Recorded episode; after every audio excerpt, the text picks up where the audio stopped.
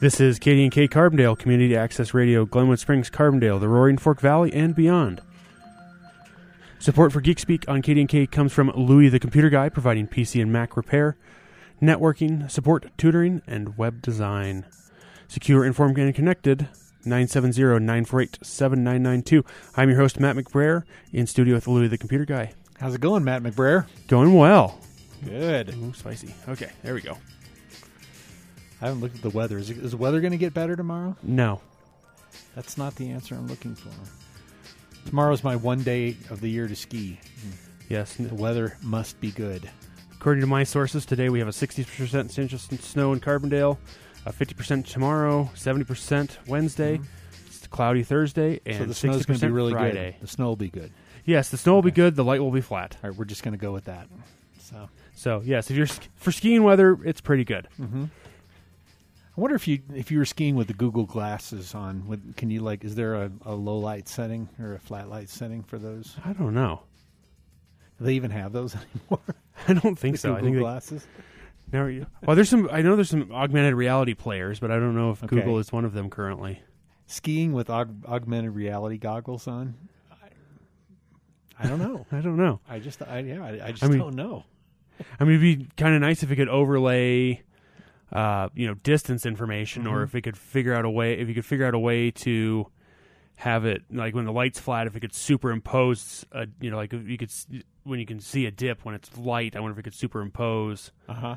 you know, something to accent that. Hey, there's a road here that you're going to be going over, and there's going to be uh, it's going to lurch. Oh, there you go. Yeah, it could be like a GPS. It's like, you know, warning traffic is slow up ahead or something. You know, it's like, yeah, well, I mean, you could yes, you could yeah. yeah. you could look at the accelerometers of previous ones and go, Mhm. oh, there's something that caused the accelerometer spike go. right here. We're going to Yeah. tell you of that, like a like a flat spot. Well, I think we need to. We need Okay, to we need to hole up in the laboratory and develop this technology. You know, all right. And you could use the same you know, use the same technology that Google does, uh, you know, where it basically maps where their you know all their users are and uh, how fast they're going and uh, right, but we're just looking you know, we're just looking at accelerometers so we can figure out, you know, if there's a dip or something that you Uh-huh. need to be ready for. Yep. Yep. I'm down with it. So, hey, uh, give us a call, 970-963-2976. The show is called Geek Speak, and um, we mean it. Yes, we will speak geek. Yes. And uh, if you want to weigh in on any of the uh, latest uh, tech controversies, heavens knows there's plenty of those. And um, if you're having trouble with the device or you're looking at buying a device, um, looking to change mail providers, Yep. we're here for you. We can we can get you over the hump. I you know at least we can give you some information to help you Yep. make those decisions because there's a lot of information out there. Well, there's, So- yeah, there's so many options for so many different things. Mm-hmm. Yeah, you know It's- it's like It's a it's an ocean. they don't make a computer big enough to download the entire internet, No, as far as I know. You know, so but you can download Wikipedia on a on a uh, on a drive. Really, Yeah, you can. There's a, a, a system to download all of Wikipedia onto a pen drive, so you can have it oh, that's for very, offline usage. That's very impressive. The problem is though, how do you access it from a pen drive? I mean, isn't isn't the isn't the print small? Does it have like an LCD display on it? Yeah. So, um, no, it requires a phone or, or other device to access it. Yeah. Well, uh, prior to the show, Matt was talking about uh, uh, talking about the eventuality of the inevitable and um, how do we digitally store or How do we deal with the digital footprint that we leave behind? how do when we pass on our digital legacy? Yeah.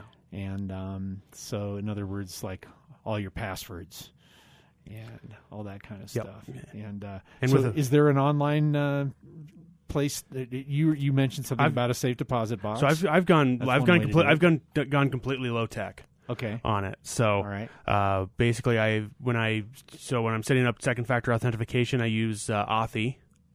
Okay. And so if they have my backup password for Authy and my phone, and they can have a phone with, my, they can get a phone with a with my phone number. Mhm. They can go into Authy, type in my uh, backup password, and get into my two, all my two FAs. Okay. So, and I've set up that on most uh Uh-huh. most of the accounts that allow me to do that. Yeah. Um, what I also do is when I'm setting up 2FA, I print out So it'll give you a, a QR code and and, and then a, a code for the actual. Uh huh. It's like a 25 digit. Kind of looks like an old Windows key.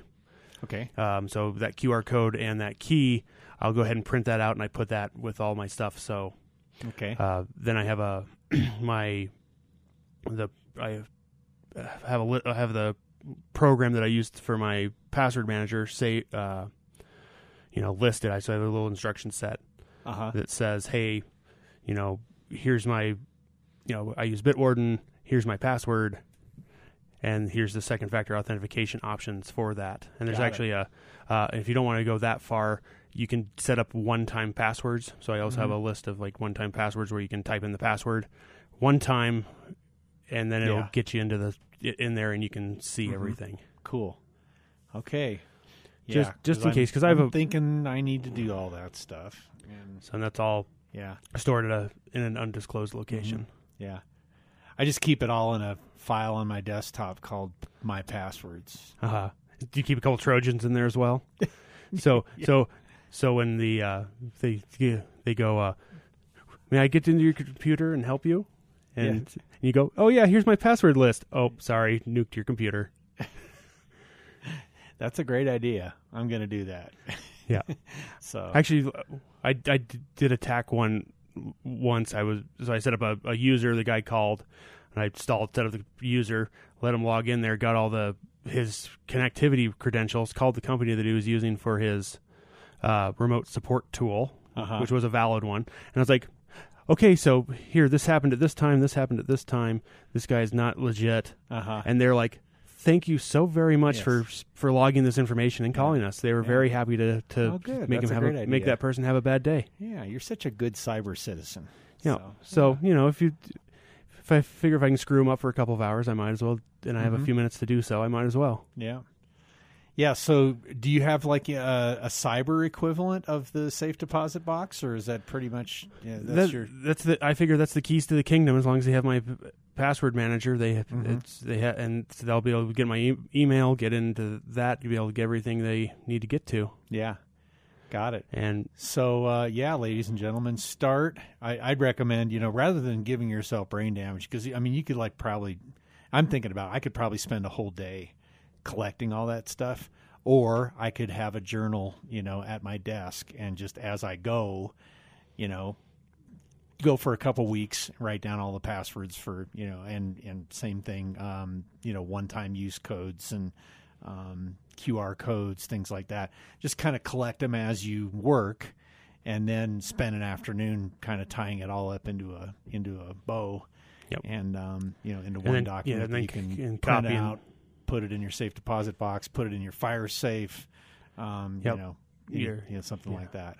yeah, So. sisters, brothers, whatever, Mm-hmm. whoever whoever makes the most sense to have a, a copy of that. Who's going to be Mm-hmm. dealing with the whatever happens after you're gone. Yeah, exactly. So it's- a it's a sad subject. We don't like to talk about it, but but it, Yeah. it's something that we're reminded of too often, and you Yeah. know, it, it uh, I've helped people recover uh, that information from people who didn't leave that behind, and Mhm. uh, you know, it's always a always a mess. yeah, I was going to say that that's that's the one that brings it home because God knows. I mean, I've helped a bunch of people do that. You know, when when a loved one passes, and uh, then you're like down to um, figuring out how to get into all their stuff and close those accounts and um, you know Stop the auto payments. and- download that content. Yeah, exactly. Stop the auto pay. That's always an important one. And um, so yeah, it's uh, so yeah. Think about what it would be like for the uh, loved ones in your life if uh, the unthinkable were to happen, and um, how it would be, and start working towards making their life easier, better. So yeah. Um, once again, 970-963-2976 is our number. Uh, Louie Girardot and Matt McBrayer here in the studio for Geek Speak. And um, so I wanted to move on. I don't know if this is a funner topic or not, but um, so I've been kind of like remaining blissfully ignorant about TikTok. Okay. So what's your perception of TikTok, Matt? You know, I don't. You know, the only interaction I have with it is. Uh, Deleting it from people's phones? no, that should be something I do more often, but no. Yeah. Okay. Got it. Um, you, you know, I if I I go on forums and the forum will have a you know whatever their t- a, a minute video that's hosted on TikTok and Okay. I'll you know watch it two or three times and Okay. or you know however many times I need to get the gist of what I'm looking for and Mm-hmm. uh, that's about the extent of TikTok. But it seems like there's you know these really short videos that have all kinds of effects on them and and it just doesn't seem very useful for my purposes. Yeah. But I know it's very popular. So the uh, let's see, um, the way that they, the way that they describe it is, it is a, uh, it's like a short form version of YouTube. That's a pretty good way to describe it. So there, um, is there a limit to the size of videos on on TikTok? Um, I think it's fairly short, but let me let's see. yeah. like a there. That's what I wanted, right there. I think they're limited to like 90 seconds or something. I'm gonna, Okay, I'm gonna see if I can it, confirm that it. just a second here. So, so um, for those of you who haven't been following the discussion on, you know, in the news, um, TikTok is owned by a Chinese company. Um, what's it called? Uh, Bit. Yeah, just I'm gonna have to look that one up too. Bit Right. I'm having problems with my contacts. today. uh, bit like- bit dance something like that. Yeah, yeah, or Byte Dance. Byte something like that. Yeah, Yeah. Byte dance. B y t e d a n c e. Got it. Okay. But, yeah, they have close ties to the Chinese government, as I understand Uh-huh. it, and they're. They, Well, and as yeah, as we know, no business in China is has any secrets from the Chinese government, I guess, or you know, if they do, they're in trouble for it. Um, so, anything that you could, um, anything that could be exploited off of your phone or in your TikTok behaviors, could become privy to the Chinese government, I guess. And um, would you care to guess what the number one? country for TikTok downloads is? United States or, or it's China. India. Oh, Yeah. There we go. And they're outpacing China almost three to one. Wow. Yeah, they there's three three times as much TikTok use in, in India as there is in China. And then the United States comes in third and they are just just a smidge behind China as far as the amount of um, downloads, TikTok downloads. So um, yeah, so uh, basically the um, the dictum has been handed down that uh, TikTok cannot exist on any government phones. Are you are you aware of this? They they just did that. in I was gonna say I'd do the same thing. They'd be like, you know, my clients are like, that's not. Let's not have that on your Mhm. on your devices. yeah, Not a. exactly. Well, you know the funny thing about it is, you know, I have a tendency to go. So, you know, if you think about how many computer users there are out there, I mean, how do you possibly sift through a pile of 50 million TikTok users and decide what data is? I mean, where's the good stuff? Well, mean- just you just throw it in the data lake and then you start looking through it. Okay, it's an 11 year old. They like cat videos. They watch cat videos for three and a half days straight. Whoopee. you know, but I mean, so I, I'm I'm sure they have tools for, for for parsing all this data, right, and figuring out, Yeah. identifying um, behaviors that uh, may be of some interest to them. Yeah. But it just I don't know, it just blows my mind to think of the sheer amount of data and um, possibilities for digital exploitation um, out there. Yeah, I mean, it, how to? Yeah, I mean, once you have a, enough of a, you, you can probably predict how they're going to react to a given piece of content or a given ad. Mm-hmm. So you could manipulate them into buying more things. Okay. Would be All right. one use. I know. I'm sure- Chinese made things, right? Absolutely. So, got it. Um, let's see. How much data does TikTok collect? Is the question here. Um, TikTok collects a large amount of data on its on its users, including which videos are watched and commented on, their location, phone model, operating system used, the keystroke rhythms people uh, exhibit when they type. That's an interesting one. I'd never heard That's those. a way- I never I'm- heard those words together in the same sentence before. Well, but we're all going to uniquely type on a on a device. You know, we're, Uh-huh. you're gonna I'm gonna have a different set of rhythms than you do, Uh huh. and that should be identifiable. So that means if somebody is logged off of their, uh, you know, has a let's say he has a burner phone and goes to TikTok, Okay. if they have a large enough data set from their previous use as a user, figuring out their uh, typing proclivities, Okay. uh, they'd be able to go, "Oh, this is this is Louis, even though he's not logged in. Let's Ah, let's send him this ad, Got it. or or whatever they're trying to Wow, do." that is that's pretty fancy. It's um I never I would have never thought of trying to like identify somebody's key keystroke rhythms. So so I guess it's kind of like, you know, you got to try to be as non-rhythmic as possible, you know. Um Yeah. I I don't know how that would help, but um some of the app's data collected has raised eyebrows, including the recent revelation that it was regularly reading the copy and paste clipboards of users. See that? How bored can you be? Sorry. Well, except for you have you could have username and passwords on your clipboard. I, Oh, there because you- because I use I use a uh, my password manager uses the clipboard to get the since there's no other Mhm. great way to get uh, get data Mhm. in and out of apps in iOS. Mm-hmm. Uh, you know, my password manager puts my passwords on the clipboard. Yeah, And it, I mean, it tells it to clear it out after some period of time, 5 or Uh-huh. six minutes. got it. Uh, but you know, my my passwords are on my clipboard on my phone more often than than you would think. yeah. Well, and so, and sorry to burst your bubble now, but um, this was also found to be the case for dozens of other apps, Uh huh. including Reddit, LinkedIn, the New York Times, and the BBC News app. Which, ironically enough, I'm reading this story on the BBC News website. so, I've already been identified. I'm sure. Yes. know, so they're um, They're on to you. Anyway, uh, let's see. So the uh, much of TikTok's data collection is comparable to other data-hungry social networks such as Facebook. Um, however, the UK's Information Commissioner's Office, a privacy watchdog, is currently investigating the app. And um, I know a number of corporations have uh, basically issued a dictum that they have to, they can't have it on their phones as well. Um, the next question is Could China use TikTok to spy on people?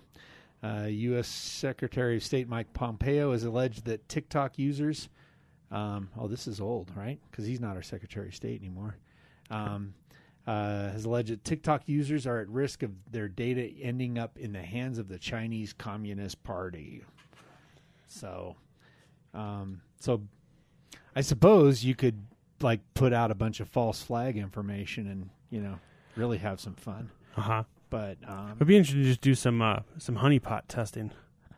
so okay, what is a honeypot Okay, so other than the obvious? uh, so in this case, you'd set up a a fake domain, something that looks important, okay, or subdomain or something. all right. So maybe Yeah. like secure.rfht.net. Myimportantstuff.com. right. Okay. So then you, you know, try to get them. You give them a username and password. You know, through the through means that you are reasonably certain they're able to to use. Okay. And then if anybody logs into the honeypot with that credential, you're like, okay, I know how that happened. Oh, okay. So you're using it as a uh, as a like a detective tool to figure out.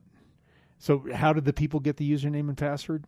Well, say you had TikTok place? on your phone and you copied and paste pasted the Ah, okay. All right. the the credentials, Mm-hmm. you know, from your password manager into the you know Safari or something. Okay. All right. And see if it. that was able to be grabbed All right. and see if those credentials get used. I mean, you Mhm. can kind of do the same. You can so like if you do a catch. So if, I've been wanting to do this for a while, but basically use one of my domains for all my email work, Mhm. where I'm going to some shady website to, that requires me to log in, and just be like, you know, uh, you know, shady domain at at one of my domains.com. And then see if I start see which ones I start getting spam from. okay. So different, All right.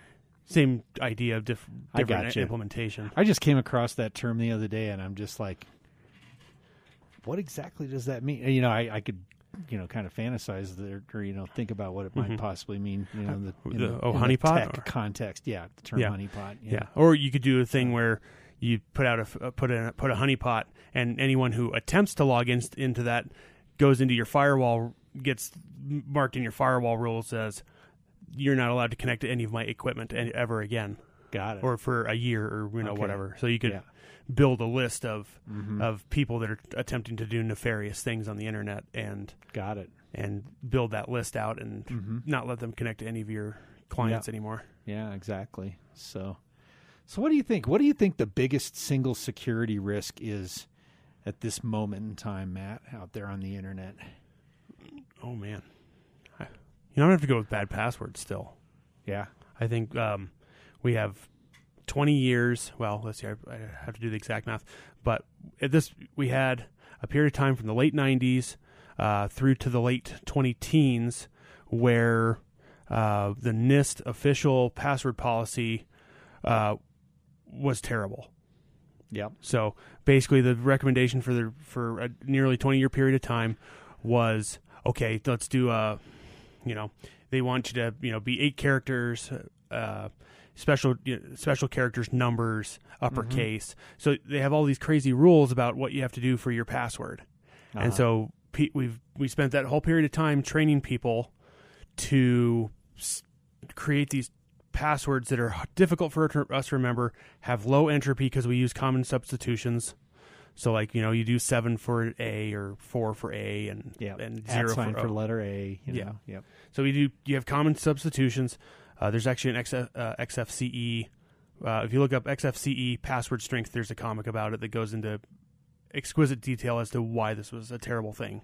Okay. Um, so I think we're still paying for that because people are like, oh, I need to do you know trombone and replace the O or troubadour with you know replace the replace the O with this at a exclamation point. Uh, it's just nor, you know things that are done over and over and over again for passwords, Uh huh.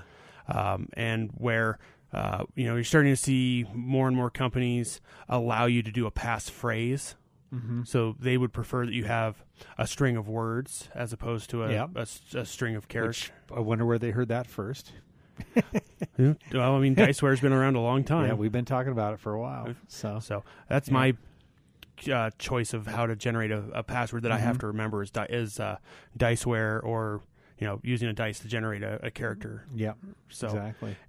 It's really a because uh, like a you know if uh, you take like five words and string them together that are nonsense, Mm-hmm. uh, and humans are bad at generating entropy, so just Mhm. coming up with a, a random nonsense s- string Yeah. of words is probably not that not as I just I just think. put my client in a rotating chair in the middle of the room, and I like turn him twenty degrees and say, "What do you see?" And we write that word down. I turn him another twenty degrees, write that down. Turn him, you know. So unless they're like, you know, in in like a really boring place where they see the same thing in every direction, file cabinet, file Yeah, cabinet, file- file yeah. cabinet, file cabinet. That- you know what? I'm going to plug that into how secure is my password and see, you know, because uh, yeah, I mean, if uh, listeners, if you Google how secure is my password, it'll there's a website uh, Uh, basically has a a, password uh, security checker, yeah, and it'll uh, tell you how many years or seconds. Uh, it'll take for uh, artificial intelligence to crack your password, and it's really pretty interesting. Um, so, Rover one two three um, will crack in um, like 15 milliseconds, I think, something like that. So, Yeah, depending on the hash and everything. Uh, Bitwarden does have a a, a thing to do ch- uh, password strength checking as well. Uh-huh. Uh, they added that. I think it's in their blog. They added that Yeah. somewhat recently. got it. Well, we So- we have just a couple more minutes, and um, if we don't have any other callers, nine six three two nine seven six, area code nine seven zero, of course. Um, but if we don't have any other callers, I'm going to chip in that I, I think that my my number one choice for biggest security threat is has got to be um, these scam calls. Um, you know, whether it's a uh, random cold call. Um, or a um, um, drive-by malware on your computer that locks your screen up. FBI logo says, "Oh my God, you're in trouble. Call this number. The FBI will help you."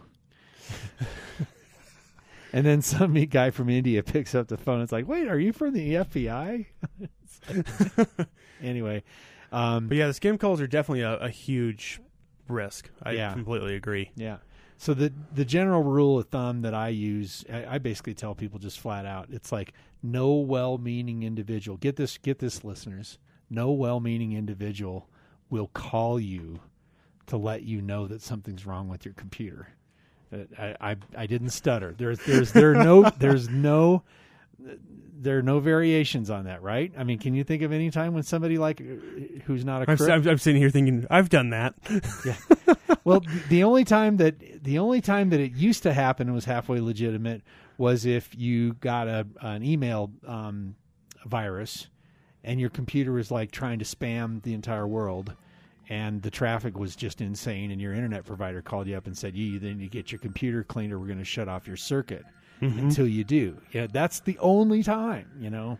That's the only one i can think of that's legit. So anyway uh, remember that when you turn 65 or w- approaching 65 years of age your ability to focus out the we'll just call it bs um, that people are trying to push off on you uh, your ability to do that goes down. So don't be fooled. Anyway I've done my part for the day. Yes. All right, you've been listening to Geek Speak on KDNK. I'm your host, Matt McBrayer from Roaring Fork Help Desk in studio with Louis the Computer Guy. Hey, thanks a lot, man. You're welcome. And we will be back on April 3rd. In the meantime, do not touch your knob.